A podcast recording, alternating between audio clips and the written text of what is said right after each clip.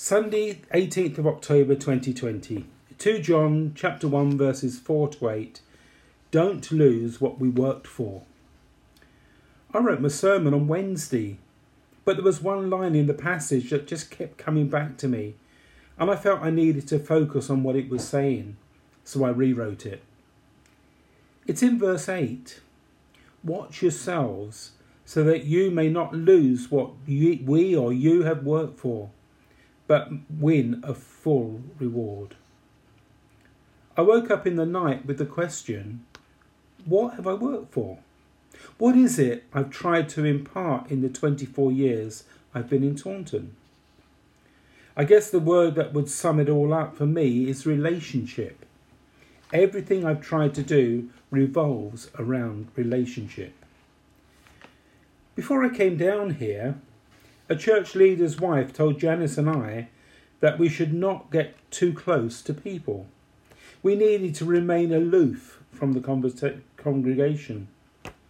You know what? It was the worst bit of advice we'd ever been given. I'm glad to say we completely ignored it, or at least we've tried to. At Thundersley, the church didn't see the need to work with other churches, local or national. They were large enough to stand alone and happy to do so. But when I came to Taunton, all I knew was what I'd grown up with, and so came with that same mindset. And after I attended my first Churches Together meeting, I was convinced that going it alone was the best thing to do. So it must seem a bit odd that now I'm saying relationship is the number one thing we need to hold on to. On Wednesday, two people, one a church leader and one not, and both of whom have known me for most, if not all, my time here, they said the same things to me. Firstly, that in all the time they've known me, we've never disagreed over anything. And secondly, any time they've asked for anything, however wacky it might have seemed, I've always said yes. Perhaps that was something I learned from Gordon Bates, my minister and mentor at Thundersley. His ethos was to try and see everyone's point of view. That sometimes in, involved agreeing with both parties, and it got him into a lot of hot water.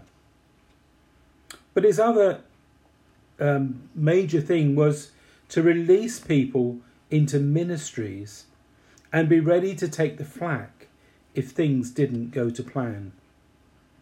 Even then, he would talk it through and encourage the person to adjust their plan and go again. Relationship involves taking risks and being flexible. It involves allowing others to take charge and making sure that you, they know you trust them. It means they have permission to fail and not be criticised for it. There's been many times when I've wanted to step in, but have held back even when I could see it would hit the buffers. Sometimes the best way to learn is from the mistakes we make. Sometimes it does require to be honest with people, even when it might hurt them. Last week we predominantly looked at truth and here, uh, John had commended the lady in her church for walking in truth. Now he warns her to keep the commandment of Jesus to love. That winning combination of truth and love.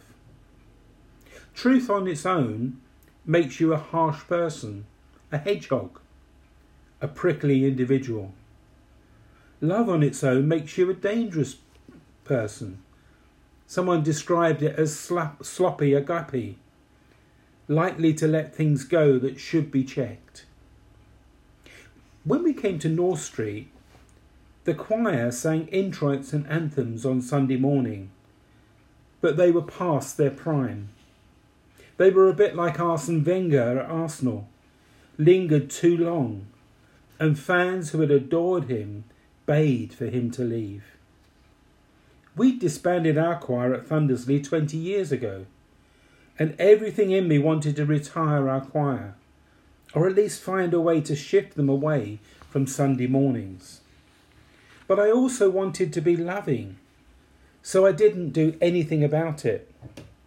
For eight years we soldiered on, and even though I did all I could to help them continue, I just wished they weren't there. The problem was people would not join the church because of the old fashioned image it portrayed. I tried to justify their existence, but I knew in my heart what people said was right. Maybe I should have been honest and not allowed them to linger. Was I loving? I hope so. Was I truthful? I don't think so.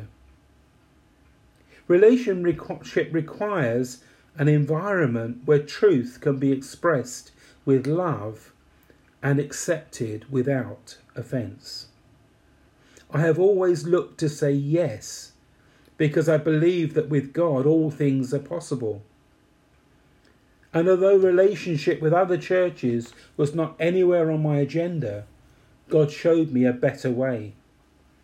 It probably started when Adrian Parasanki and I started Street Pastors, and Bruce Gilmore asked if Vineyard could use Chamberlains for their mercy ministry, both around the same time. I learned what it was to offer what we had for kingdom purposes and not be too precious about what belonged to us.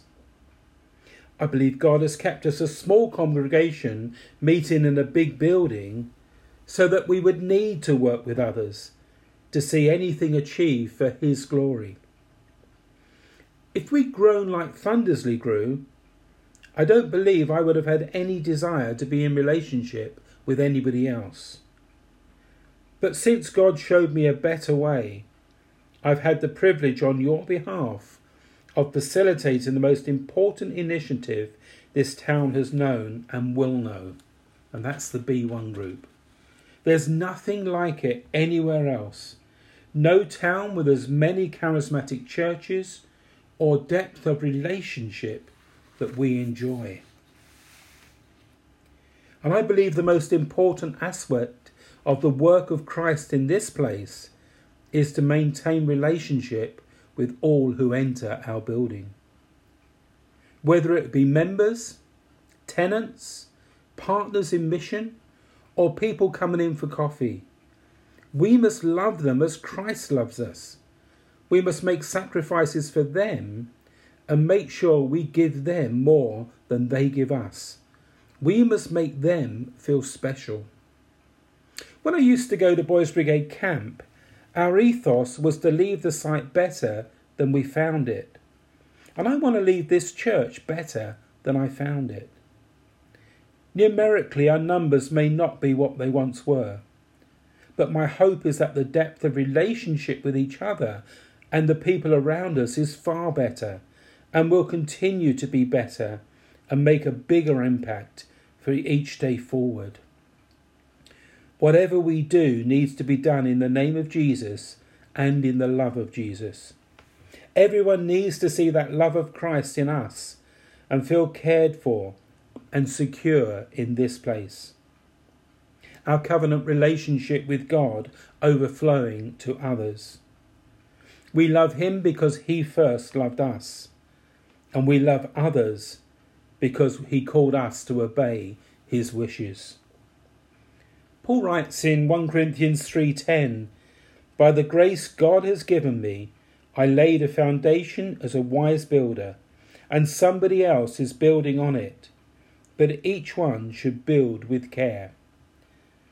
I'm not sure about how wise I've been, but I do pray that those who come after me will build on that foundation of love expressed through relationship. Amen.